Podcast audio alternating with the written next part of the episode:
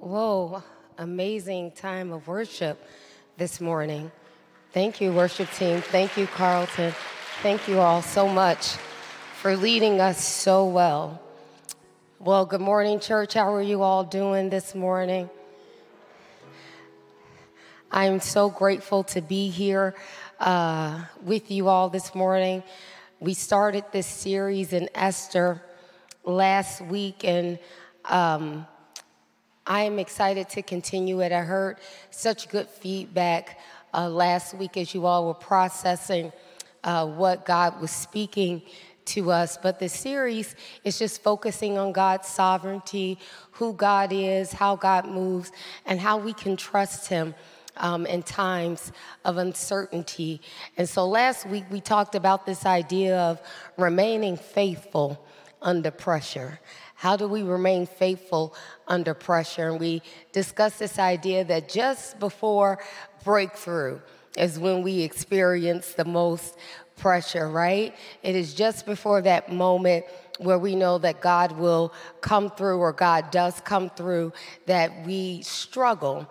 But even in that space, I invited us to sit in the tension of that we looked at Mordecai last week in the book of Esther and talked about how he mourned openly uh, for what was happening. Uh, to his people. And so we just talked about what does it mean to sit in the tension when we don't always know? What does it mean to sit in the tension of, a, of uncertainty while we trust God? And so we're going to pick that up um, today and just kind of talk about uh, the rest of Esther and kind of what how this story unfolds. So if you have your Bibles or your gadget, whatever you have with you, and I use the New Living Translation, I want you to go with me to Esther chapter four.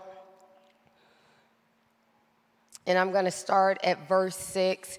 And typically, what I do is I read and I pray and then I get into the message, okay? So that's how we're going to roll this morning. Is that all right? All right. I love it. Um, Esther chapter 4, verse 6. And it says this So Hathach went out to Mordecai in the square in front of the palace gate. Mordecai told him the whole story including the exact amount of money that Haman had promised to pay the royal treasury for the destruction of the Jews. Mordecai gave Hathach a copy of the decree issued in Susa that called for the death of all the Jews. He asked Hathach to show it to Esther and explain the situation to her. He also asked that Hathach, uh, Hathach to direct her to go to the king and beg for mercy and plead for her people. So Hathach returned with Hathach returned to Esther with Mordecai's message. Then Esther told Hathach to go back and relay this message to Mordecai. All the king's officials and even the people in the provinces know that anyone who appears before the king in his inner court without being invited is doomed to die. Hmm unless the king holds out his gold scepter. And the king has not called for me to come to him for 30 days. Verse 12. So Hathach gave Esther's message to Mordecai. Mordecai sent this reply to Esther. Ah, don't think for a moment that because you're in the palace, you will escape when all the other Jews are killed.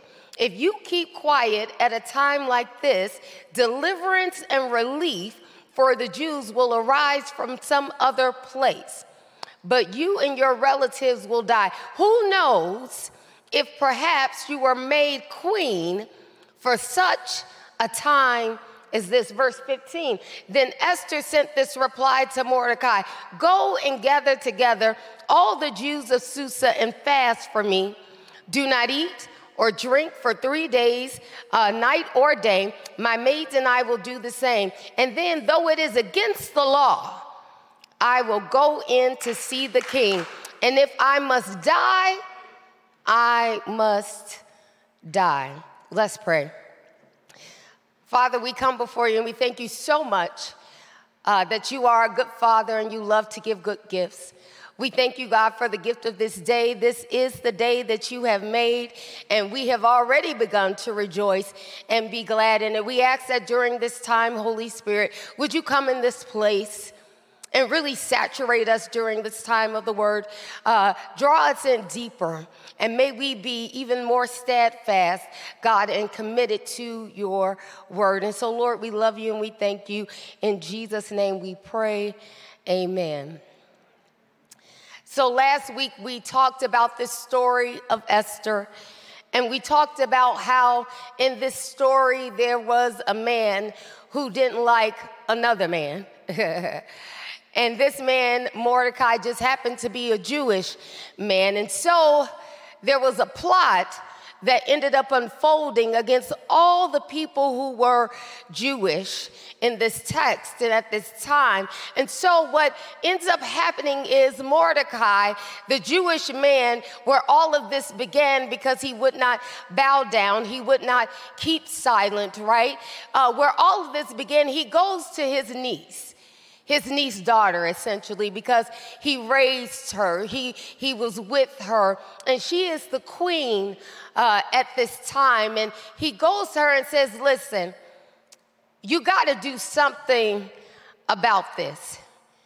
And esther who is the queen is unsure about Mordecai's invitation to say something. As a matter of fact, Esther, as she is sitting in the comforts of the palace, actually wants to quiet Mordecai because he is openly mourning about this destruction, this impending doom that is to come to the Jewish people. And Esther says, You know what? Go give him some clothes, Hathach that is one of her servants, and she sends him, Go give him something to wear.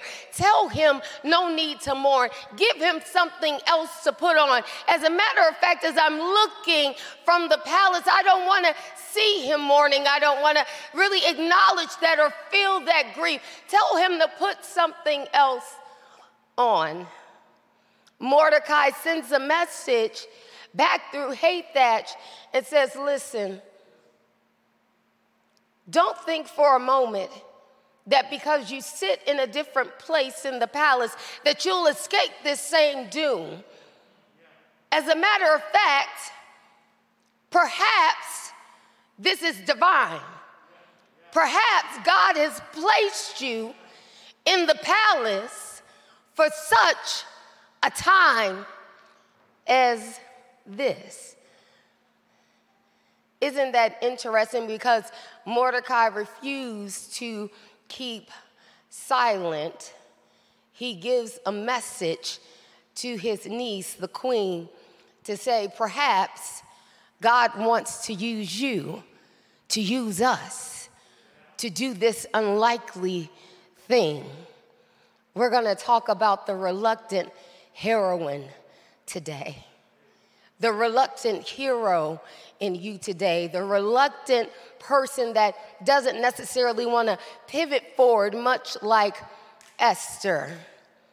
But what happens if you are in the face of something where you have to make a decision, where you have to move on something, where you have to choose a position to stand on, right? If you don't stand for uh, something, you'll fall for anything, right? You remember that? And so uh, Esther is there and she doesn't want to really be in the midst of this. She doesn't really want to be uh, there to make a decision or do anything. She lacks that sort of eager spirit we see in the uh, book of Isaiah, right? Where when God calls out and says, Whom shall we send? Who will go for us? Isaiah jumps up and he says, Here am I, send me. Esther was doing the opposite. If anything, maybe we could imagine her sitting on her hands going, No, not me. I would rather not. This zeal can be absent, you know, the zeal that we see with Isaiah in our day to day lives for all sorts of reasons, right? But when I evaluate my moments of reluctance, when I think about others whom I've had a chance to walk alongside of and counsel, the main reason for absence of zeal is fear. Fear that my world, as I know it, as I enjoy it, as I am comfortable in it, may be disrupted if I decide to take a stand. yeah. And we see this same dilemma with Esther. We see uh, this tension that she's walking, this tightrope um, that she's walking. And though the book is named after her, most of the story up until this point is told about her and not from her. It's told about her and not from her. But in this chapter, that shifts. We now hear uh, from what has been this quiet, unassertive, acquiescent character. We now hear directly from the mouth of Esther. And here's the thing I believe she would have remained quiet, she would have remained in this place where the story was being told about her, where she was just a character in it, but she shifted uh, to the main character in this chapter. It was time for her to pick up that main character energy. Y'all know what I'm saying? she picks up the energy here. The, she becomes the main character. Why? Because there was a national crisis. Her people had been sentenced to a nationwide annihilation. And initially, Esther notices and even reaches out about what's happening. She sees her people, she sees her uncle experiencing these things, and she, she even says, Can I do something? Can I get you something? She even sends him clothes by her servant. She goes, What can I do? How can I help? She's trying to go above and beyond. She, she essentially, though, is trying to get Mordecai to kind of silence this mourning, though. Can you just get a little quieter? I, I want to help, but the only way I can really help is if you can be quiet first. I can help Mordecai, but uh, can you quiet it down a little bit? Esther is going because my once protected, privileged place in the palace is now being disrupted by the sounds of unrest and uneasiness. Your cries, Mordecai, your screams, your protesting, it's disrupting my view. It's disrupting my comfort. Don't call me to help those in need. Don't call me to help those on the margin if I have to give up my seat of privilege. Can I get amen? Y'all just thought Esther was going to be a regular sermon. You was going to skip in and skip out. And uh, here we are talking about privilege. Praise God. but it's due to this persecution that Esther the, the, the pressure comes where she has to pivot into making a decision, right? She can no longer go, don't worry about the persecution. She can't go, don't worry about it. The government will take care of it, Mordecai. Don't worry about it. Let's just rely on our elected re- officials. they were the ones who were putting this into effect, right? They were the ones that were purporting the policies that were actively working against the people's freedoms. They were the ones that were shaping policies around dollars instead of people. Esther was trying to say, Don't worry, they may have our best in mind. Have you been in that place of privilege before? Have you been in that place of comfort before where you look upon someone else's misfortune and you kind of turn the other way? Let me give you an example, okay? I, we were in Minnesota before we got here. And so there were a couple of things I forgot about as we relocated to Chicago. And the main thing I forgot about is how wild these drivers are in these streets. You hear me? So Um, I, I mean, as uh, Brother Carlton said earlier, I need to repent because my road rage kicked up a notch. I, I didn't say, oh, let me be careful, let me get in this lane. I'm like, get out of the way. Can you see? You know, can I just be honest? Um, you don't want to ride with me, okay? On 94, you don't want to do it. But one of the things I forgot about almost at every exit, at every drive that I take, there is someone, whether I'm in the city or the suburbs, there is someone with a sign at the exit asking for money or food. Can I tell you what's the most uncomfortable? Typically, money, but can I tell you what the most uncomfortable thing is? You know, I try to get in the lane where I won't have to drive by them. Can I be honest with y'all this morning? Y'all not judging me?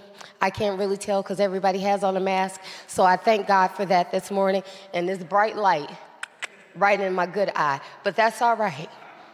I'm trusting y'all are not judging me this morning.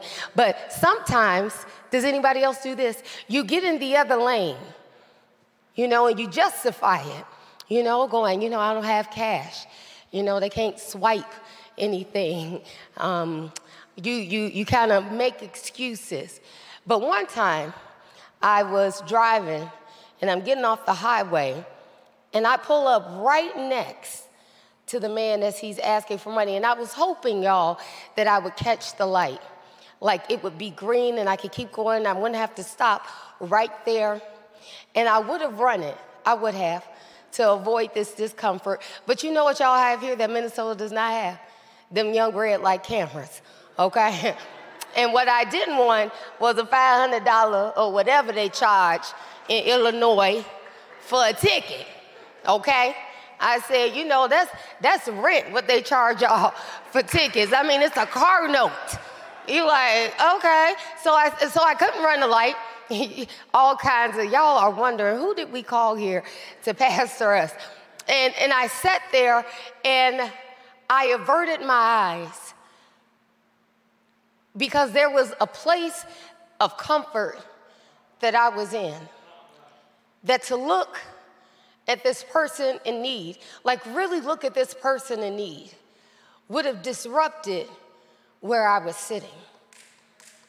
Can we be honest this morning? We've all done it before where we know someone, or you've been like me, maybe one or two people. Is there one or two people you've done that before? Yeah, okay, thank you. I'm so glad that I'm not the only sinner saved by grace this morning uh, who does that, right? But we've all been in a place where we've averted our eyes, averted our attention to remain in our places of comfort, to remain in our comfort zone. But eventually, there will be times where you cannot avoid it, where you will have to sit, where you will have to ask yourself Am I going to be the person that comes out of my comfort zone to give willingly to the other? Esther had to ask herself this. Esther had to ask herself, Am I gonna be willing to get out of my position? Am I gonna be willing to rock the boat? Am I gonna be willing to have somebody else's best in mind? Am I gonna be willing to shake things up? Am I gonna be the one that puts the Black Lives Matter sign in my yard? Am I gonna be the one, uh, uh, I mean, sackcloth, not Black Lives Uh, to put the sackcloth on? Am I gonna be the one that talks about it, or I'm gonna say all lives matter? Y'all, like, man, who did we get in here this morning? But listen, I wanna tell the truth because the truth will set us free, the truth will move us forward in power, and there will be a presence in our community where they look and say, Who are these strange people doing these strange things, walking reconciled arm in arm, saying that they love Jesus. Who are they? Not enough people in the world are asking that question of the church, saying, Who are they? Esther estranged from her culture because of her position, estranged from her people. Initially, Esther said, It's a pass for me. I'm gonna keep moving because of where I sit. I'm gonna keep moving because of how I'm educated and where I sit on the socioeconomic uh, scale. I'm gonna sit here, I'm not gonna do anything. It's a pass for me. You know, a while ago I read this book called The Vanishing Half. Great book. But the book is about two biracial sisters um, who grew up in the South during the time of the civil rights. Just before that, actually, and one of the twins chooses to embrace hmm, their, thank you, chooses to embrace their culture, to embrace the black experience, yes. And with choosing to embrace that black experience, she experienced the consequences of that as well, the challenges of that. But then there was the other sister who was able to pass, this, this was a thing, who was able to pass as a white woman. And so she chose to enjoy the privilege, the comfort, and the power that came with her complexion. Okay? And the book talks about how these two women's lives progressed in very different ways and what they got to experience and how they struggled. And it talked about the one sister and how she never gave in to even admit to her own husband and children that she actually was biracial, that she actually was viewed or would be viewed as a black woman because of the percentage of black she had in her blood at the time. She refused to tell anybody because of the privilege and the comfort and the power meant more. And before we judge the character in this book or even look at Esther with eyes that are judgy, yeah, and say, Esther, that's kind of cringy, right? That's what the young people say. They say words like cringy. Is that true? Niece and nephew? No? They, okay. They just corrected me. It's not giving what it's supposed to give. I know they say that. Okay, my nephew's like, yeah, okay, you got that right, TT. Okay. But sometimes, if we're, if we're real about it, we as kingdom people, as God's people, we say we'll take a pass on that. Yeah? And I'm not just talking about things like, you know, uh, God, I know you say, Be ye holy, for I am holy. I'll take a pass on that.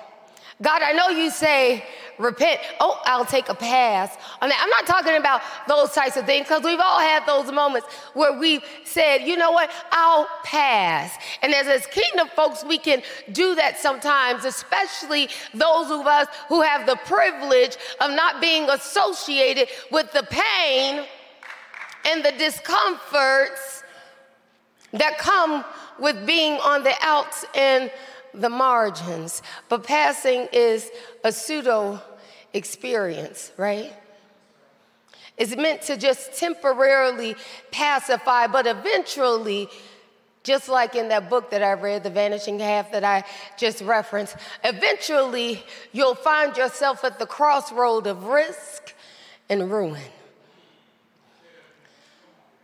You'll find yourself at the crossroad of risk or ruin. Mordecai was really clear with Esther. He, he said, Listen, don't you think for a moment that just because you're in the palace that you too won't be destroyed. He said, Listen, either you risk it all and go before the king and use your power, use your place, use your privilege, or you'll be ruined too. Listen, there will come a moment, kingdom people, where we will either have to risk or be ruined. Verses 13 and 14 in Esther chapter 4, Mordecai said to his niece, Don't you think for a moment, just because you sit where you sit, that you won't feel this pain. And then he gives a famous challenge. He asks, and, or a famous statement, and he says to her, Perhaps you have been chosen for such a time as this. Can I say that to you today, church? Perhaps you have been chosen for such a time as this, this very one that we are in. Perhaps you've been chosen for this. Mordecai tells Esther, he says, Listen, are you really refusing to speak up? Are you really refusing to show up for your own people? Can I tell y'all something? We all need a Mordecai. We do. We do.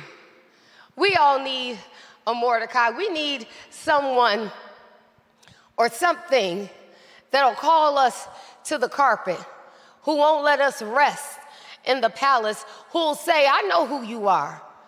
I know what you're capable of. I know the access to resources you have. Let me remind you who and whose uh, you are.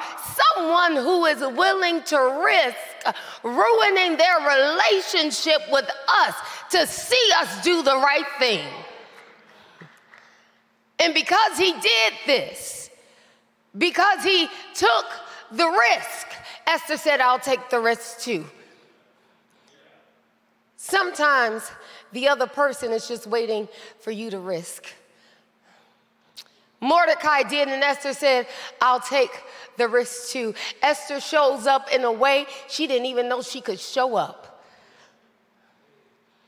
She showed up in a new way. And I mean, this was a huge risk for her. She's a young woman. She's like in her late teens. We are uh, thinking she, she is in this place. She's not fully even experienced in life. She's a woman, which is unheard of at this time, who is willing to go and speak to the king. She has never had to lead or speak up before. She is married. The king, y'all, is more or less a crazy man who exiled his last wife. I don't want to play with you. But Esther says, I'll risk it. oh. And I like what Esther said. She said, But do this for me.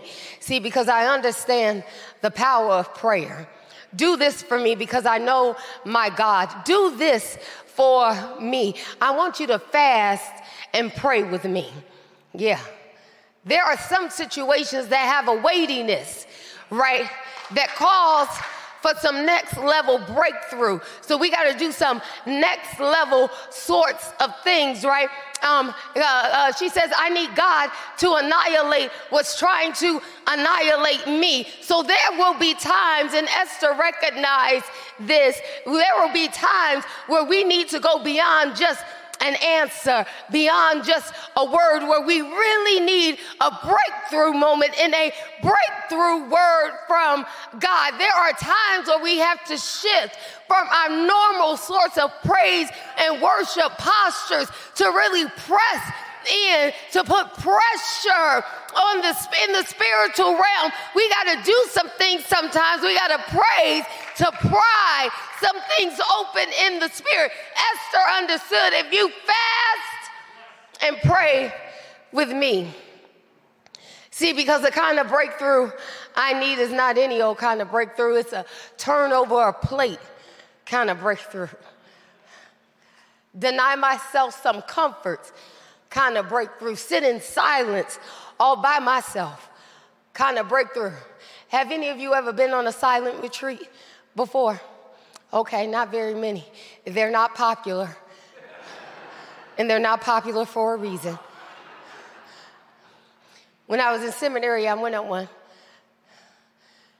That was my first one and my last one. For 24 hours on this beautiful grounds,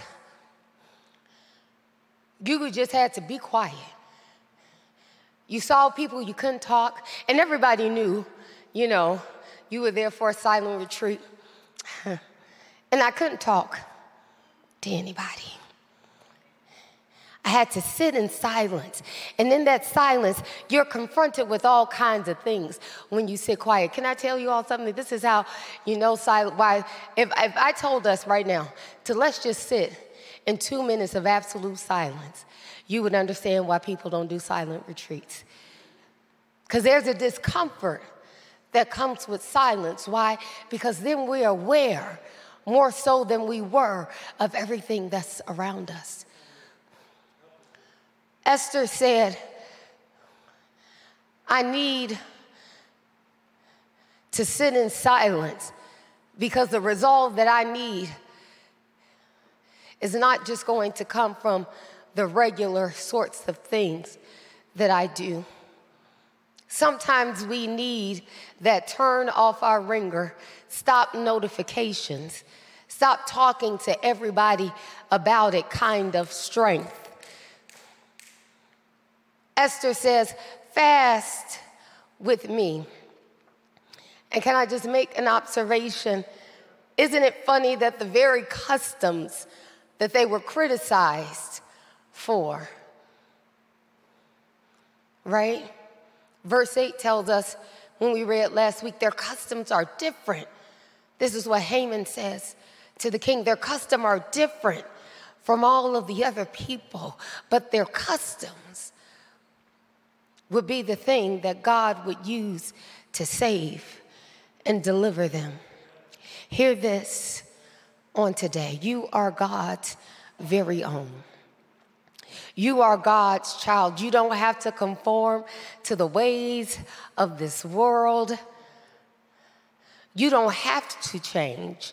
You can be the change.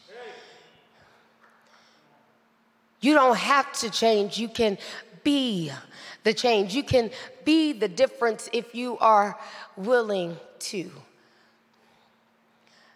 I'm about to start landing the plane here. Y'all like the pilot sort of analogy? But I, I feel like, is this, is this a good word or what? Yeah? okay, two people are really enjoying this message today. Matthew chapter 25, verse 34. It says, Then the king will say to those on his right, Come who are blessed by my Father and inherit the kingdom prepared for you from the creation of the world. For when I was hungry, you fed me.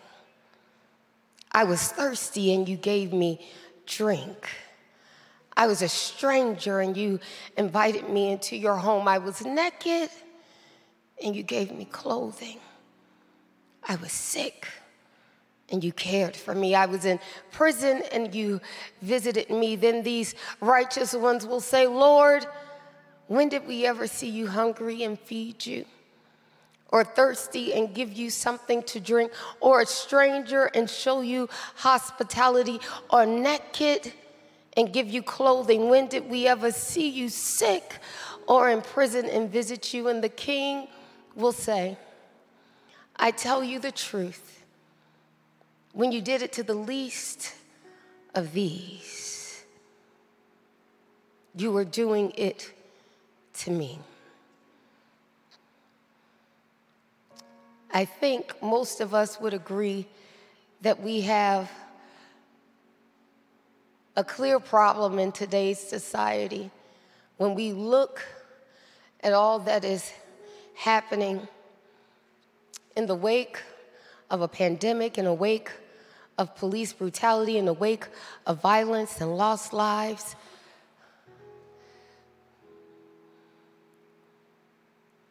The question becomes Will you mourn with your brothers and sisters? Will you pass or will you be present? Because here's the truth we need you. I need you. I need my brothers and my sisters. The kingdom needs us. God needs his sons and his daughters to stand up, to stand in, to stand with, to stand with one another. I want to close with a quick excerpt uh, from Malcolm Gladwell's book, David versus Goliath Underdogs, Misfits, and the Art of Battling Giants. But in his book, he tells the story of a small French town under German occupation in 1940 who took in Jewish immigrants seeking refuge from Nazi persecution. They escaped to this small town. and what started as a trickle, just a few Jewish men and women and families, eventually turned into a pour where more and more people began to come to this town. And as more and more people came to this town, Jewish persecution was actually intensifying at this time. Then one day, an order was sent to institute more anti Semitic rhetoric throughout France, and eventually, those charged with this order arrived to this small French town. And when they arrived to execute these orders, they were greeted by a group of youth who carefully recited the words of a letter they had drafted saying, We believe in welcoming those fleeing persecution. So we feel obliged to tell you that there are among us a certain number of Jews. It, we make no distinction between Jews and non Jews. It is contrary to the gospel's teaching. If our comrades, whose only fault is being born into another religion or race, right? Receive the order to let themselves be departed or even examined, they would disobey. And we would try to continue to hide them as best we could. And then that excerpt ends saying, We have Jews and you are not getting them. When I say we need you, I need you, we need one another to stand up, to stand in, to stand with, and to stand among. We need the spirit of Esther, where we're not just a character in the story, but we become the main character. Where we move from a posture of passing to choosing to be present. Are you willing to be present? I know that's a big ask, and I don't ask it lightly. But if you're here in the space this morning or watching online and you go, man, I want to be present, or I have been present and I want to be more present. I want to embody more of what I see Esther doing. Here's what I want to do because I too believe in the power of prayer. I just want you to tilt your head down really quick. If you're going, yeah, I need more of a posture of being present, or I need the posture to be present in ways that I have not been. If you've given over too much to ignoring the things that you ought to be focusing on, And that isn't just politics, it isn't just a world pandemic, it could just be your family, your children, your marriage, your church, your community, whatever. And you know that you need a more of a posture of being present. I just want to pray for you this morning because I believe in the power, ah, God, of prayer. God, I thank you for every heart in this space, whether with us in the building or virtually. And I thank you, God, for the posture that they are assuming, saying, God, help me to be more present.